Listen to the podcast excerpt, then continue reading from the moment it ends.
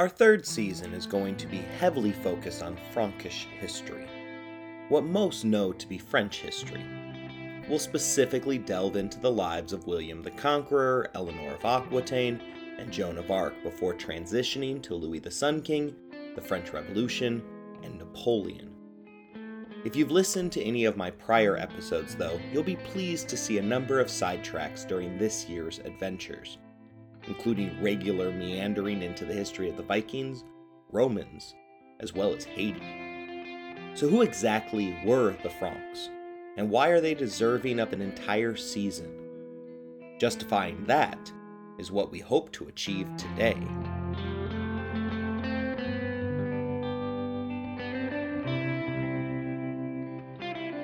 You're listening to Empires, Anarchy, and Other Notable Moments a podcast designed for deep dives that assist in the teaching of history. This episode is titled Who Are the Franks?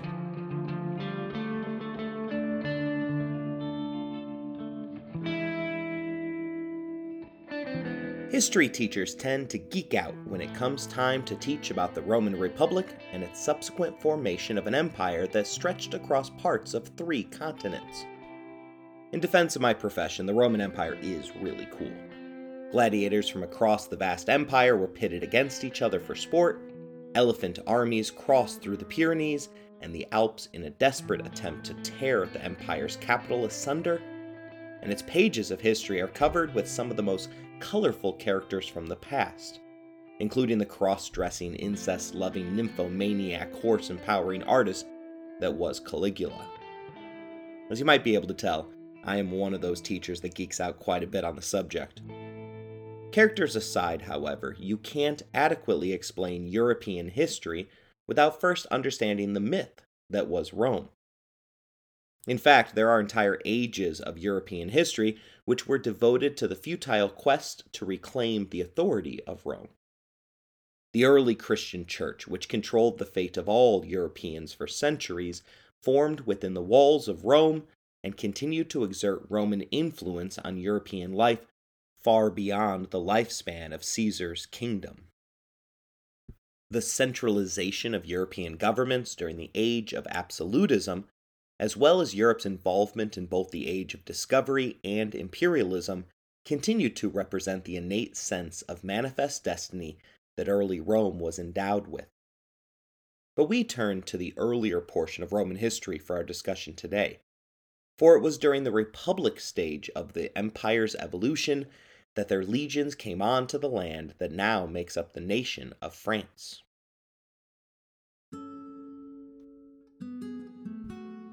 The concept of a destiny filled with unlimited expansion and influence was already a part of the Roman Republic when Julius Caesar received his marching orders to invade Gaul, the largest portion of which makes up the modern day territory of France.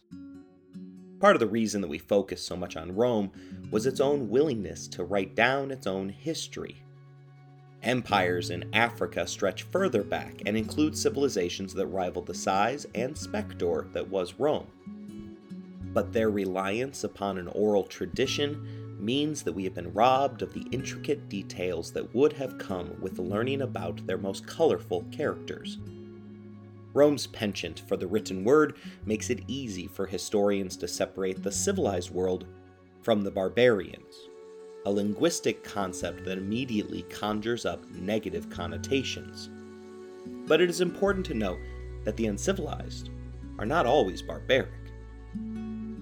John Green, a literary author who runs the YouTube show Crash Course, carefully reminds us that those people who choose to remain uncivilized aren't necessarily civilization's inferiors.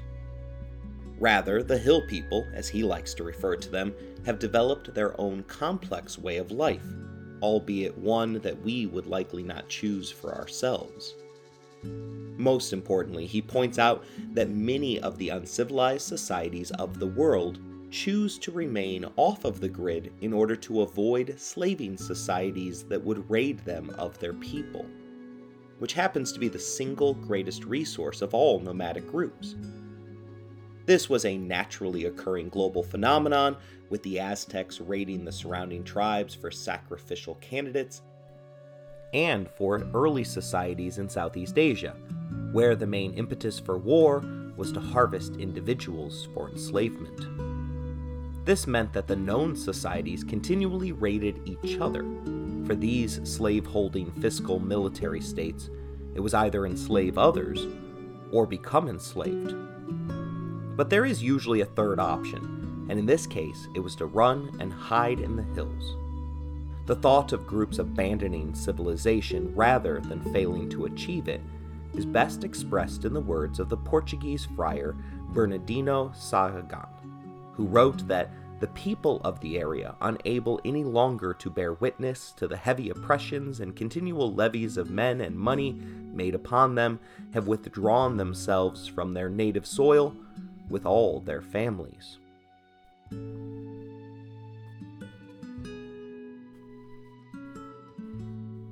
The land that was France at this point didn't yet hold the Franks. Rather, the marching Roman legions encountered stateless societies made up mostly of the Celtic and Aquitani peoples, a group which lived in the southwest of France, in land that would become known as Aquitaine, a region that would go on to dramatically influence Eleanor as well as her son Richard the Lionheart. Just because human history is full of conquest doesn't mean that our nature is one of violence. Barbarians choosing to place significant distance between themselves and the civilized is proof that some of us just want to live out our lives in peace. Social incentives tend to be the main cause of violence, and the Roman Republic was no exception. Citizens of Rome were placed into two classes the patricians, a rich noble class who ruled over the majority of the nation's plebeians. Julius Caesar was born to one of the most famous patrician families, one which claimed to be descended from the Roman Julia, who herself claimed to have been related to Julius, the son of the legendary Trojan prince Aeneas. To spruce up the family tree and make things even more interesting, Aeneas claimed to be the son of Venus, the goddess of love, whom most know by her Greek name, Aphrodite. Aeneas not only receives a huge amount of tension in Homer's Iliad, but also features as the main character in Virgil's Aeneid, which helps to establish the mythological foundation story of Rome, namely that the civilization was founded by twins who had survived in the wilderness by suckling the teats of a she wolf. Yep, Rome was pretty weird back in the day. Whether any of this is easily disproved by a simple 23andMe DNA test doesn't particularly matter, as the Caesars believed these myths about their family to be true. His divine lineage contributed to his greatness complex, something that manifested itself specifically through an obsession with Alexander the Great. The historian Plutarch tells us that Caesar openly wept upon achieving his 33rd trip around the sun, for he realized that Alexander, by that age, had already created the single greatest land empire to that point in time. Julius, on the other hand, had hardly accomplished a thing by comparison. Although he had a strong family name, the Julie family was no longer wealthy by the standards of the time. If he were to achieve the fame that he believed his name entitled him to, he would have to climb the social ladder, and doing so quickly meant that he would have to quickly acquire a whole lot of fame and money, which is where Gaul comes back into our story.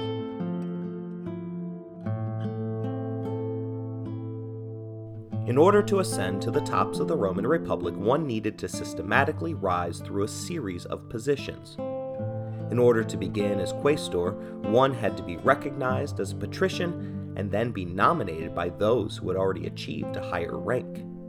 This meant that patricians needed to curry favor with their peers, and with everyone competing for limited positions, it also meant that one had to do spectacular work to stand out from the crowd, or have serious money backing them.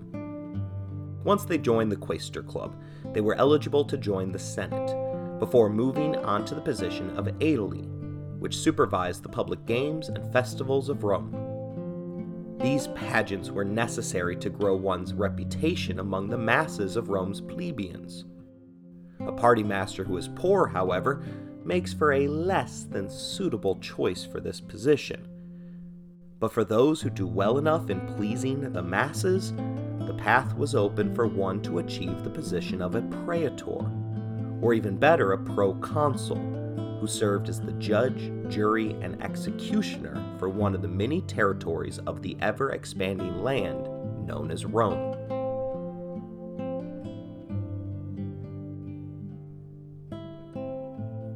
Julius Caesar first gained notoriety through some of his marriage choices, even earning the wrath of the sitting dictator Sulla. As it appears that Caesar's choice of marrying the daughter of the man's rival didn't sit too well with the dictator.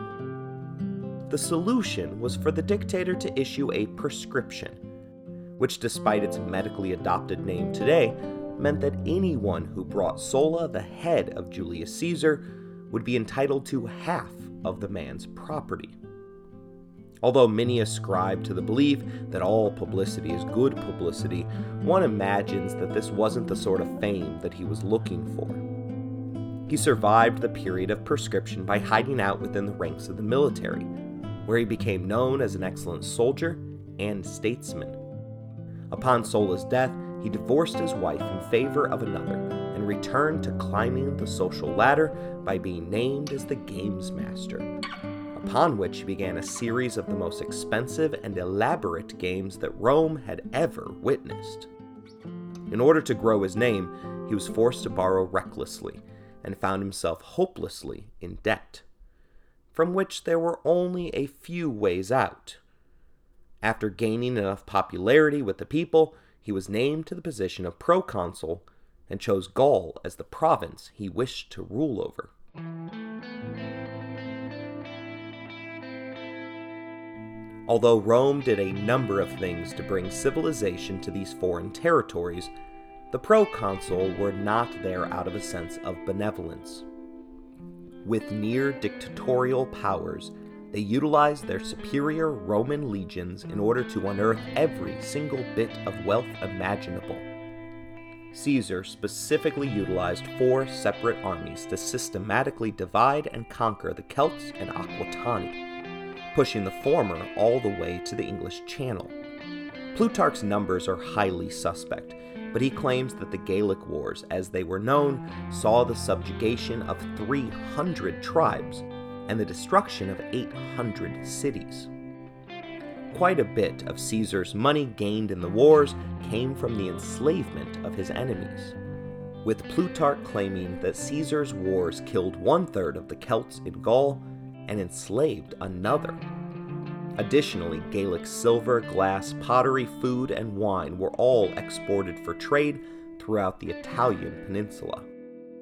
This financial reward and the necessity of it was the first incentive that kept the Romans in a state of perpetual war. Glory was the second.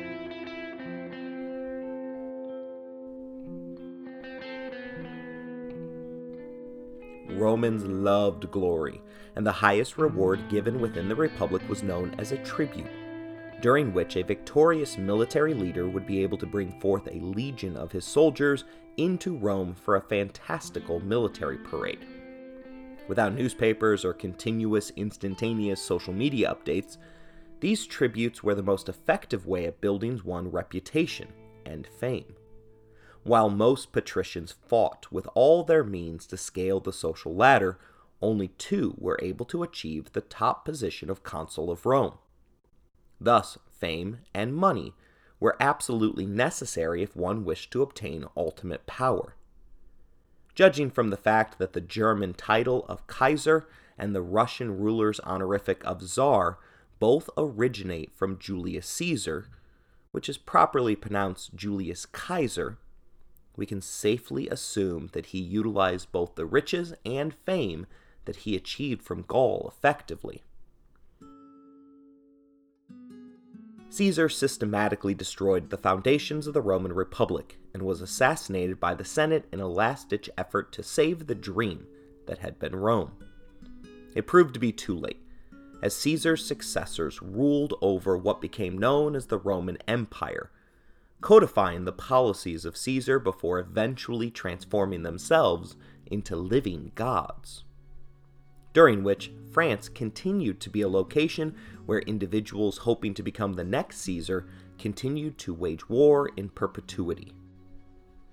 Rome slowly decayed from within, besieged by stagnation from an over reliance on slavery, economic unrest because of the cost of their wars, bureaucracy, as well as their twisted gladiatorial games, and an early form of the bubonic plague.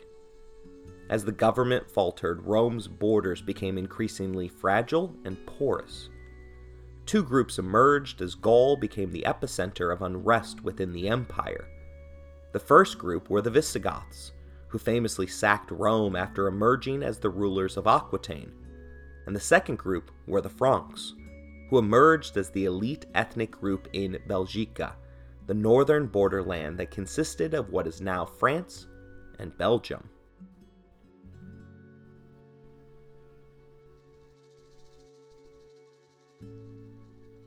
Rome collapsed from within, and a family known as the Merovingians filled the power vacuum during the subsequent dark ages of the 6th century.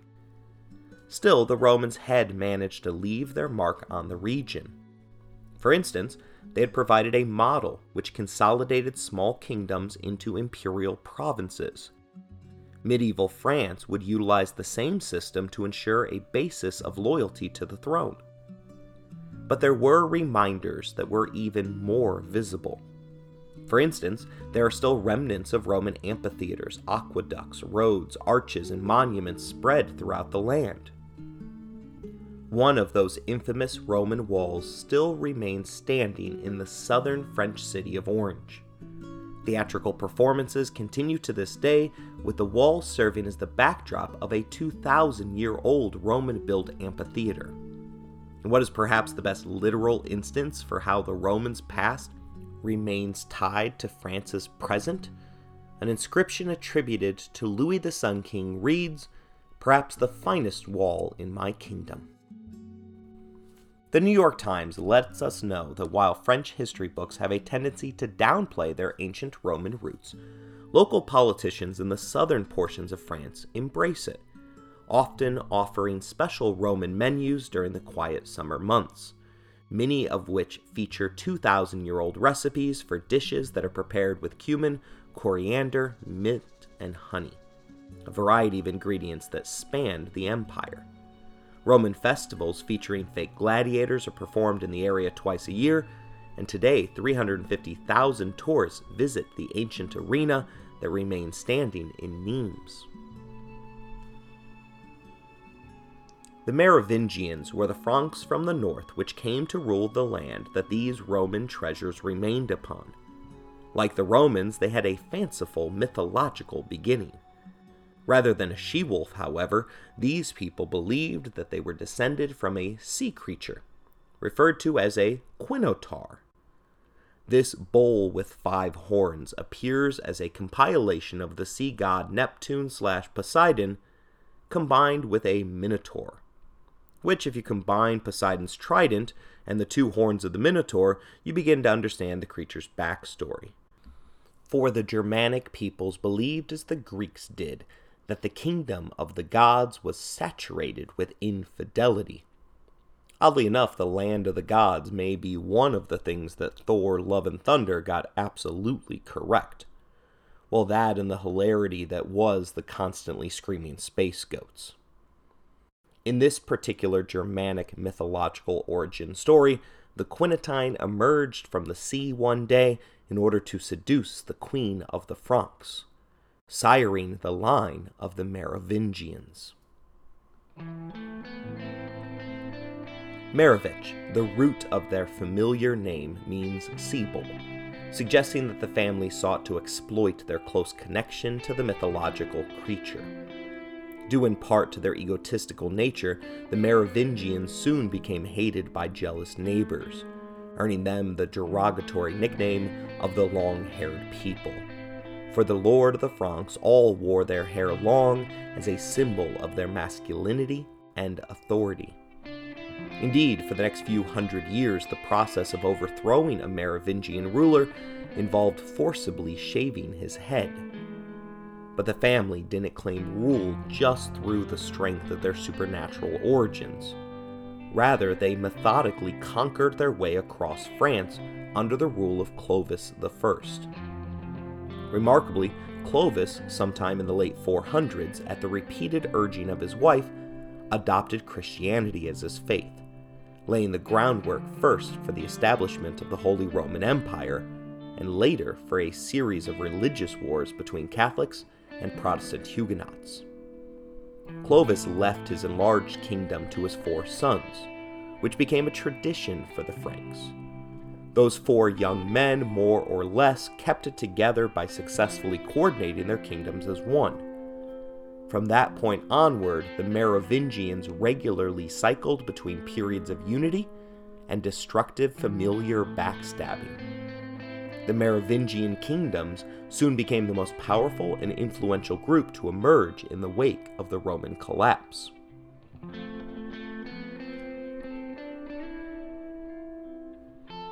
At the urging of his top advisor, a nun who would later become elevated to Saint Genevieve, Clovis was the one that named Paris as his capital city. For the act, Genevieve remains known to this day as the patron saint of the city. Clovis was also the first to adopt the fleur de lis as the symbol of his rule, establishing symbols that would soon become synonymous with the French. Even his name echoes through to modern day France, as Clovis evolved slowly over time into Louis, a name which quite a few French kings decided to rule under.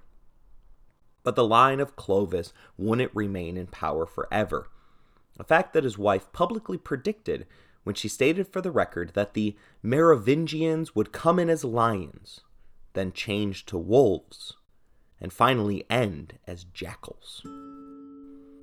Historian Bonnie Effros details the fall of the dynasty by stating that a combination of factors led to the eventual demise of the Merovingians. Among the leading causes of their eroding power base were first the repeated internal divisions of the kingdom among the royal heirs.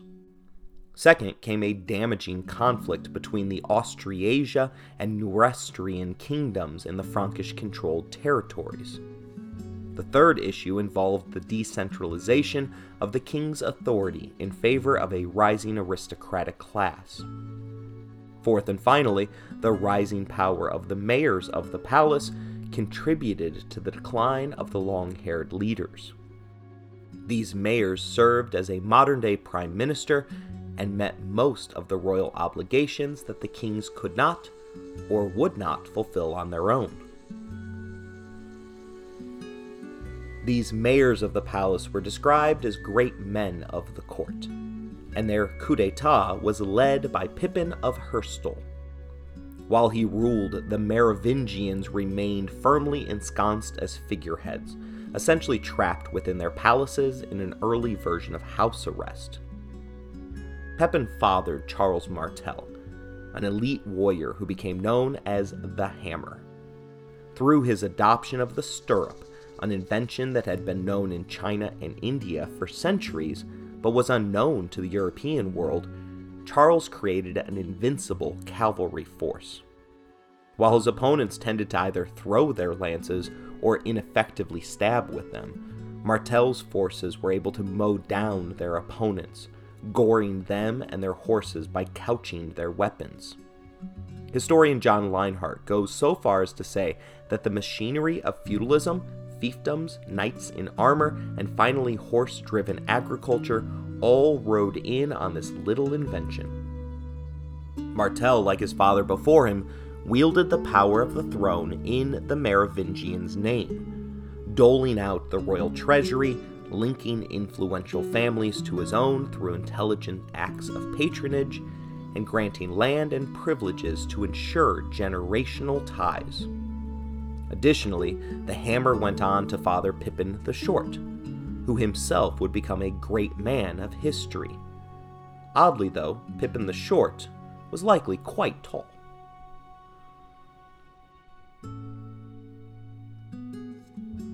This Pippin was the third of his family line to have wielded power behind the scenes.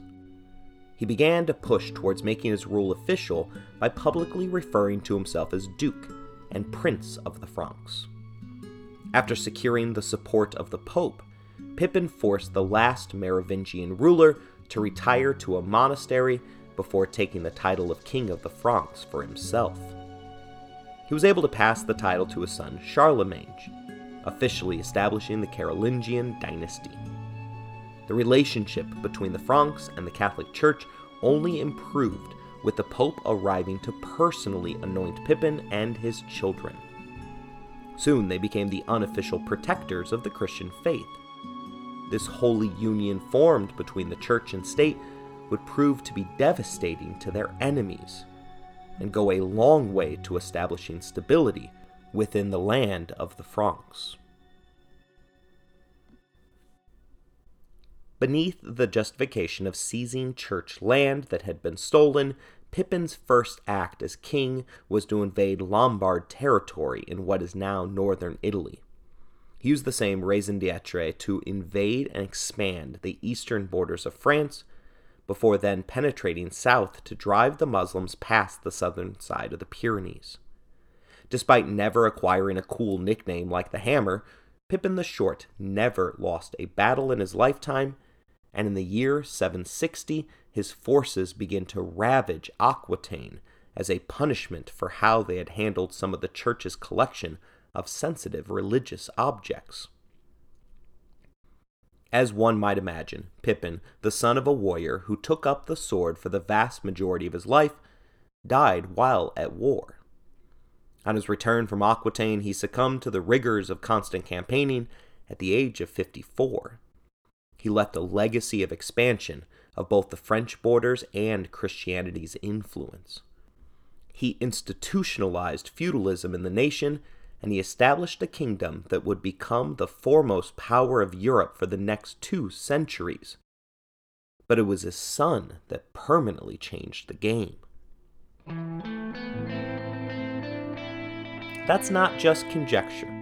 Just as Alexander the Great had served as an inspiration from beyond the grave and across civilizations for Julius Caesar, Charlemagne was a driving force for both Napoleon Bonaparte and Adolf Hitler in their desires to rule a unified Europe. And like those two, his quest to unification was paved with death and destruction. After his brother passed away, Charlemagne was recognized as the sole ruler of the Franks and immediately launched three decades worth of wars. As his father had, he began with opening hits on the Lombards in Italy and against the Muslims of Spain in order to further expand the realm. But it wasn't just land that he was after. As the Franks consolidated their rule and moved east, they went out of their way to target the pagan faiths of the Saxons. For these Germanic groups, the Franks initiated a simple but effective convert or die scheme. And at the massacre of Verden, nearly 5,000 pagan prisoners were put to the sword over the course of a single day.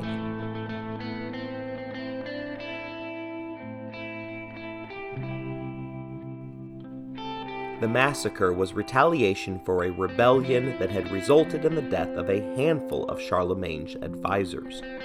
Historian Janet Nelson finds interesting inspiration for the manner at which he chose to carry out the executions, as beheading, or decollatio, was the traditional Roman penalty for traitors and oathbreakers.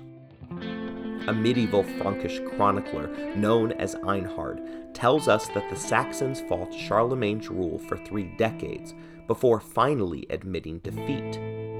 He writes that the war that had lasted so many years was at length ended by their acceding to the terms offered by the king, which were renunciation of their national religious customs and the worship of devils, acceptance of the sacraments of the Christian faith and religion, and union with the Franks to form one people.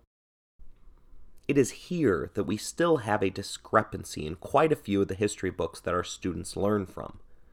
For the spread of Islam is regularly characterized as coming about via the sword. All books will teach of Mohammed walking peacefully into heavily armed Mecca, but the centuries that followed were some of the bloodiest in the history of the Middle East, as subsequent leaders forcibly converted their flock and expanded their territory. By contrast, history books highlight top line converts who were influential in spreading the words of the early Christian church. Take the story of Constantine, the Roman ruler who was driven to conversion after seeing a sign in the clouds, and then ordering his men to paint the cross on their shields before battle the next day. The victory that followed led Constantine to pass the Edict of Milan, legalizing Christianity throughout the Roman lands. Although a battle is embedded within the story, the focus is on his peaceful conversion to the faith and the tolerance that emerged afterwards. Although many of the top line converts to Christianity came to the religion peacefully, often as was Pippin's and Constantine's case through the efforts of a nagging wife, the Christian faith was spread to the ordinary people of Europe through fire and the sword as well.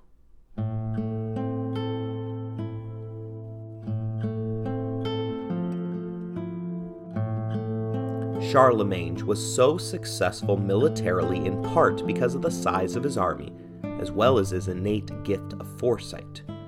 By gathering at least three months of food and six months of clothing in advance of all expeditions, he was able to keep his army in the field during all four seasons.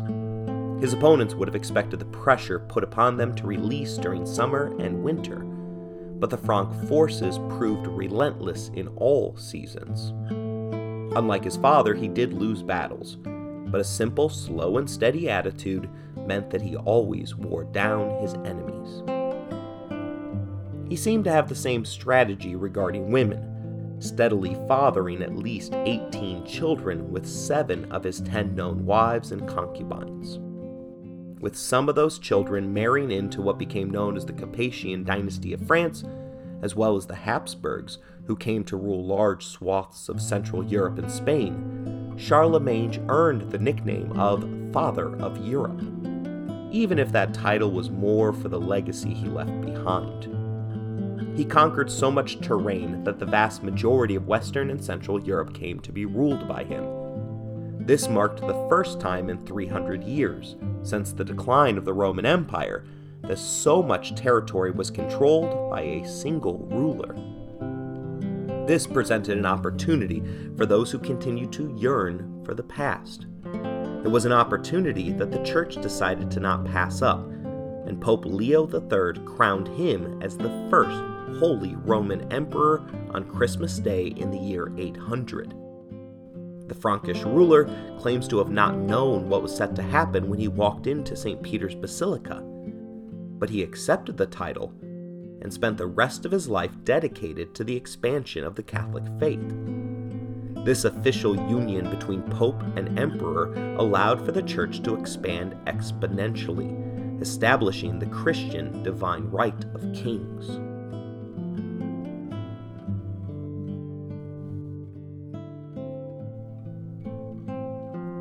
The influence that Charlemagne's Franks exerted on the continent remains today he standardized the economic system around silver, ensuring that all of his territory recognized the same coin.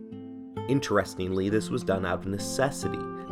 As the gold system fell apart after Byzantium ceased allowing African traders into Europe through the ports of Venice and Sicily, the subsequent gold shortage threw the continent into an economic crisis.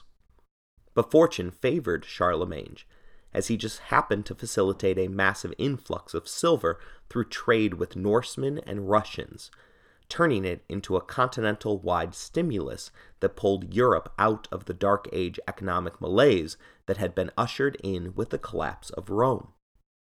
Like all things, his monetary policy mixed religion and politics, as he ceded all money lending responsibilities to the continent's Jews because of the belief that the practice of collecting interest violates the anti usury rhetoric throughout the New Testament. For a more detailed look on how practices such as this would go on to contribute to anti Semitism as well as the Holocaust, I recommend that you listen to the first episode in my series related to the Spanish Inquisition. There, we go in depth into the early Christian contributions to continental hatred of the Jewish peoples. At the time, Charlemagne's exception for the Jewish people was too successful, and the profiting of so many entrepreneurs resulted in an abrupt about face after the king was called out for Jewish citizens being treated so well by his royal court. Charlemagne is most commonly known for producing a Carolingian Renaissance as education, the arts, and architecture flourished within his empire. Although the printing press remained 700 years away, book collections flourished during this period, with many wealthy families amassing their own private libraries. The emperor himself preferred to eat meals while a book was read to him. Although the most common focus of this literary renaissance was the spread of Christian theology, it is said that if a text survived up to the Carolingian age, then there's a good chance that it still survives today. Books were salvaged, copied, and protected by the king. Charlemagne's rule is considered by most historians to be the end of the Dark Ages and the beginning of the Middle Ages in Europe. In their minds, he was the true successor of the Roman Empire, building connections that spanned the continent, as messengers from his court even reached the caliphate's palaces in Baghdad, resulting in the king of the Franks becoming the proud owner of an Asian elephant named Harun.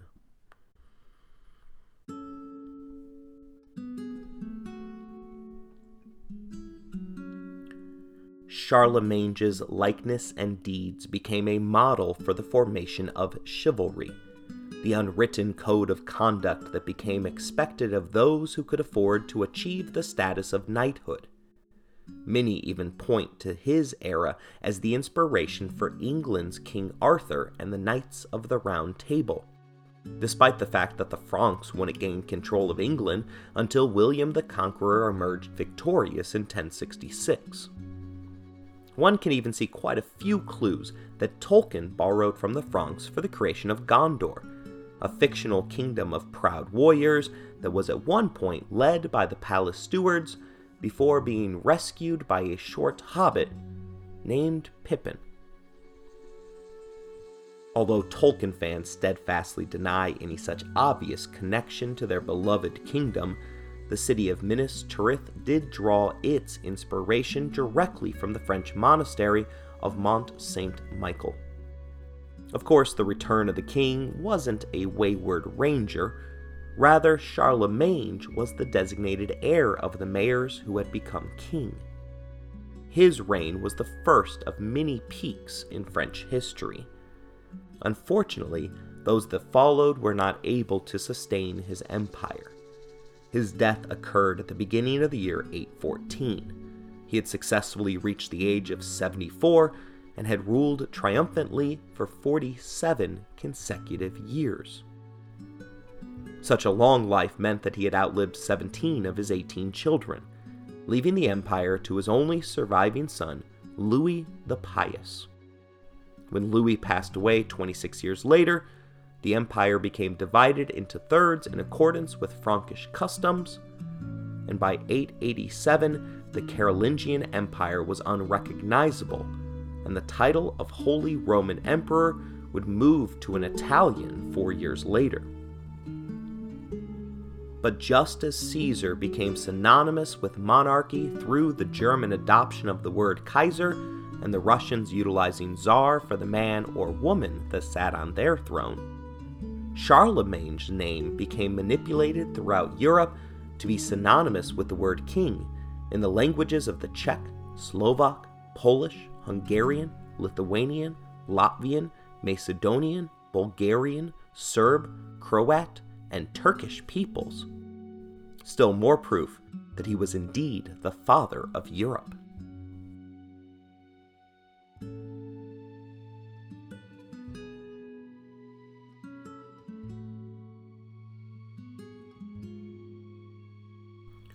So, who are the Franks?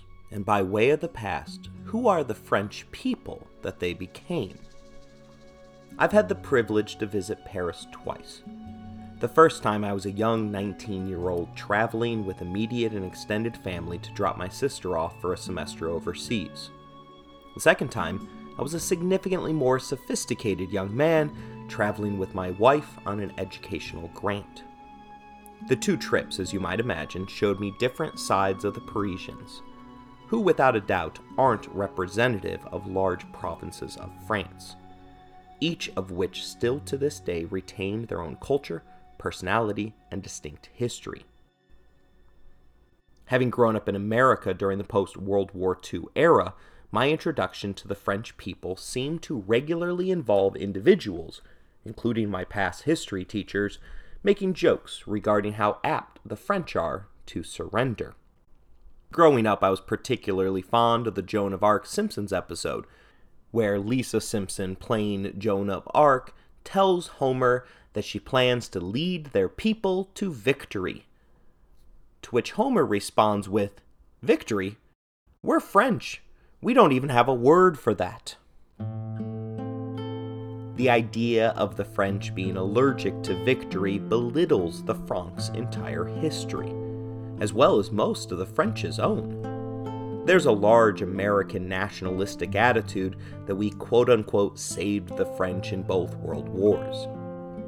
This occasionally shows up in American culture with shirts that identify us as undefeated in world wars, as well as those that claim, if not for us, you'd be speaking German right now. As we'll explore in a number of episodes during this season, the French have one of the world's longest and most successful records of military service. The Normans will conquer England. The French were instrumental throughout the Crusades and became the final home of the Order of the Templars. Joan of Arc turned the Hundred Years' War to the French's favor. Louis the Sun King sought to become king of the world and nearly succeeded. Napoleon conquered most of Europe. After faltering, he rose in an attempt to do it again. And it was a Frenchman named Toussaint Louverture who led the world's only successful slave revolt.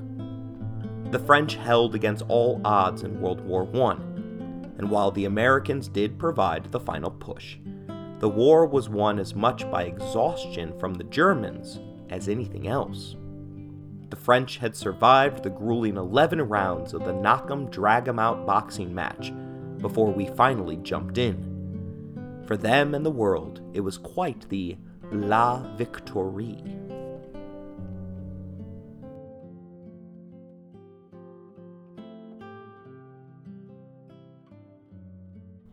Still, there is no glossing over the fact that World War II was a colossal failure for which France can't escape. That failure began with their insistence that Germany pay the price for World War I. The resulting Treaty of Versailles appears in hindsight to have made it inevitable that Hitler would rise to power, that World War II would begin, and the world would be forced to witness and never forget the Holocaust. Their obsession with punishing Germany had a lot to do with the historical quirks of the Frankish people. Alsace Lorraine and the Ruhr will be deeply desired and thus fought over by multiple French figures covered in this series. It appears as though the Franks and their successors could never resist the thought that they might be able to once and for all add these areas to their impressive collection of provinces. The shared Germanic tribal heritage of the modern day peoples of Northern Europe means that all of those living among these border nations share the same desire for what have always been extremely productive economic lands that they have historical ties to.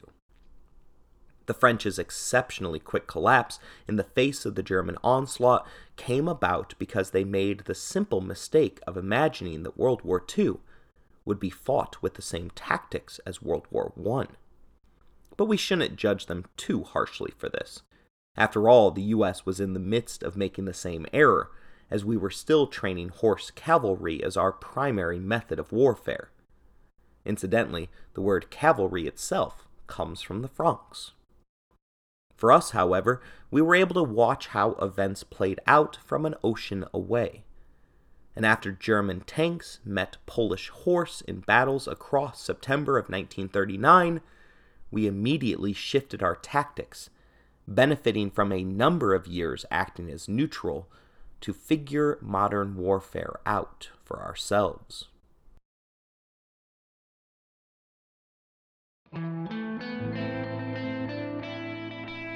Still, no one can say that France didn't believe that it was properly prepared for World War II.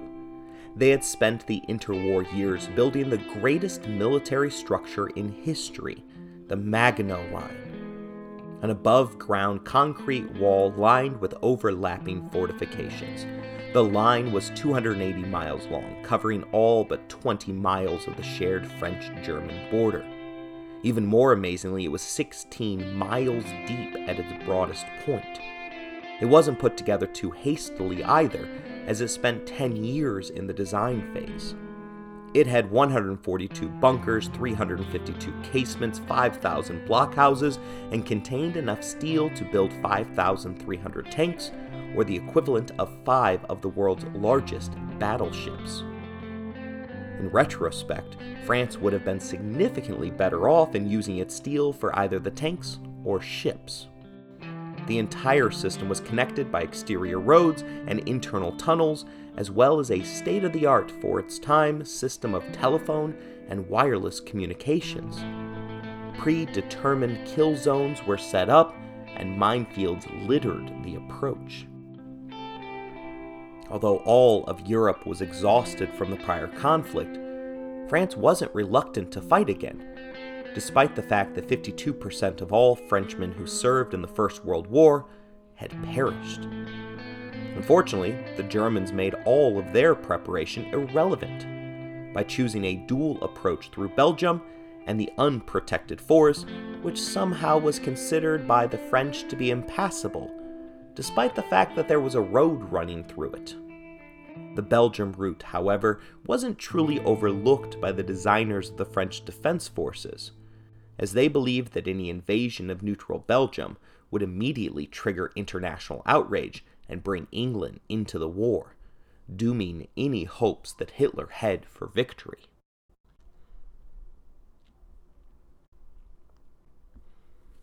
The holes in the plan quickly became apparent as Belgium collapsed quicker than anyone could have imagined. Hitler's blitzkrieg techniques, which he had perfected during the Spanish Civil War, combined with advancements in tank technology and aerial bombers, meant that France wasn't given the time to properly adjust its defensive scheme. This doesn't mean that they didn't make a valiant effort the same French spirit that had thousands of soldiers board taxis in World War I in order to make it out of the city to reinforce the front, still existed during the Second World War. But after the disaster that unfolded at Dunkirk for the British Expeditionary Force, the war for Western Europe immediately turned into one of survival with the few remaining French forces and leadership becoming trapped on the British Isles. The liberation of Vichy France, the darkest moment in French history, began on D Day. It included an elite group of 177 French commandos. Their heroic actions on that day are captured in the film The Longest Day. With the final collapse of the German war machine, France woke up from its self induced nightmare to a nation that was wrecked asunder and an empire that was irreparably harmed. History teachers are fond of telling our students that the sun never set on the British Empire. The statement allows passive learners to assume that this was unique to the English thus neglecting the truth that the French Empire was just as impressive, if not more impressive, than their British counterparts. Land holdings in Canada, including the still French speaking Quebec, as well as the lands that made up the Louisiana Purchase, already put the French in charge of a significant chunk of the Americas. When one includes Haiti, portions of Brazil, Argentina, and the lands held prior to the Second Franco Mexican War, their influence in Latin America becomes significantly greater than that of England. But this goes largely unlearned, a point proven each year as Americans celebrate Cinco de Mayo without any understanding that the holiday celebrates Mexico's successful war against the French. In Africa, France controlled portions of northern, east, west, and equatorial Africa. Large chunks of the Middle East, including Palestine, Syria, Lebanon, and Yemen, were controlled by the French. They held a number of islands in the Indian Ocean, including the particularly valuable Seychelles and Sri Lanka, which paired nicely with what was known as French India. And in Asia, the French were the proud owners of a portion of China, Taiwan, as well as what was perhaps the prize of their holdings French Indochina.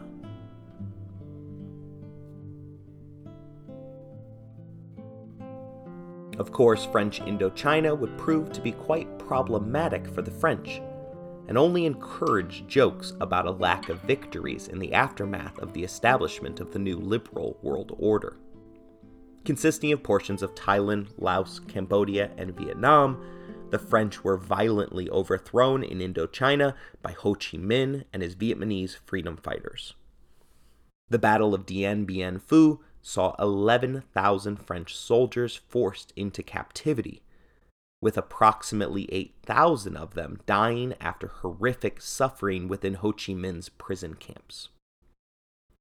Sensing the need for a quick rebound victory after World War II, the United States threw its political weight around in order to back France for the UN Security Council, as well as encouraging them to make a return to Vietnam, a second coming that was even worse than the first. Soon it was the US embroiled against the Southeast Asian foe. Rather than chiding the French for losing its empire, I choose to remember that the US war in Vietnam went just as poorly for us. Their expulsion from Indochina marked a turning point for the French experiment with imperialism. But they weren't alone. Losses in Vietnam, as well as setbacks in Central America and the Middle East, pushed the previously trigger happy US back from its own dangerous flirtations with empire. Vietnam had left such a lasting scar upon the American people that it was with great reluctance that in 1990 the nation defended Kuwait against Saddam Hussein. Even after a total victory, America, the undefeated champion of all world wars, resisted its impulse to expand the war to overthrow the butcher of Baghdad then and there.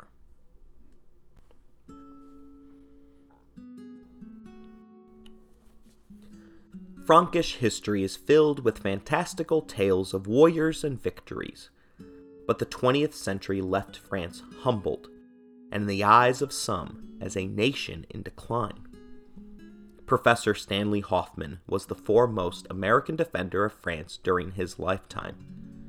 In 1964, he points out that the stresses of the post war world which included hesitations of successive French governments in face of the internal and external problems, produced a series of crises and, in connection with the Algerian question, almost led to civil war. At the time that Hoffmann was writing, Frenchman Charles de Gaulle was amassing power at the executive level, presumably in order to launch another power play for the heart of Europe a move that echoed the actions of such Franks as Henry II, Louis XIV, and Napoleon. Rather than restoring France to its prior status, however, subsequent French rulers switched from wielding Frankish hard power to soft power.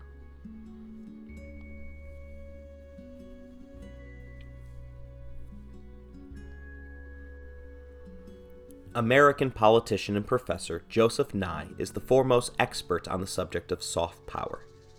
Unlike military threats, which make up a large portion of a nation's hard power, soft power involves getting other nations to do their bidding because they like them, rather than because they are afraid of them. Nations exert their soft power subtly through things such as their entertainment industries, international aid distribution, and economics. Soft power co ops rather than coerces. Wielded correctly, it subtly shapes the preference of others through appeal and attraction. France has been perennially at the top of the soft power 30s power rankings. After placing them on top of the list in 2019, the organization pointed to the strong presidential leadership of Emmanuel Macron, steady economic growth, as well as their leadership regarding the global threats of climate change and Iran's search for nuclear weapons, before discussing the ongoing global appeal of French culture. The Eiffel Tower and the Louvre, which was originally built as a military fortress, continue to boost France's tourism numbers, while the quality and star power of the French national football team makes them regular favorites for the world's top tournaments. Personally, I must say that it is impossible to dislike their midfielder N'Golo Kante, particularly when you find out that this millionaire drives a Mini Cooper.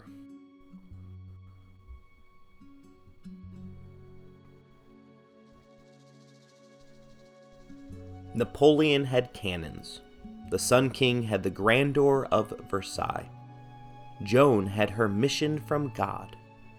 But today, France remains a driving force for global cooperation and multilateralism, due in part to the popularity of their fashion industry, which first established itself as a global power during Louis XIV's reign.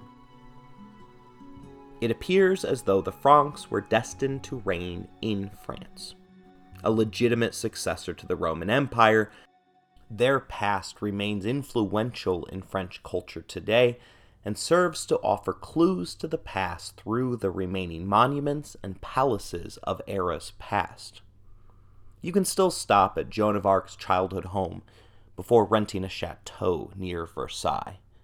The Arc de Triomphe stands as a reminder of the bravery of those who lived and died during the French Revolution and Napoleonic Wars. But those events also tore down a number of significant historical institutions including the Bastille. A historical walking tour of Paris today can be a little bit of a letdown, as the guide references the crazy importance of the events that occurred before turning a corner and being shown a modern mall that now stands on the remains of the site.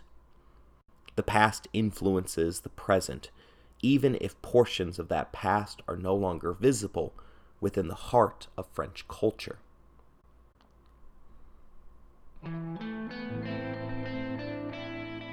As I mentioned, I have had the opportunity to visit Paris twice in my life. In the first one, I was a teenager traveling with individuals who knew little about the nation and its people. We had one really bad experience. Now, to be clear, I didn't experience true discrimination. Far more people have experiences far worse than what I'm about to describe here, as my family and I felt as though we were stood up at a restaurant that had been recommended to us. Our experience involved us waiting far too long for a table while being continuously passed over. Once we were finally seated, we waited about 40 minutes before our waiter came once to see us.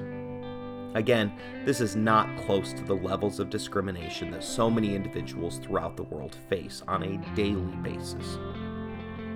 But for someone who comes from a privileged class and society, incidents like this can help open your eyes to how more serious acts of discrimination and intolerance can make one feel.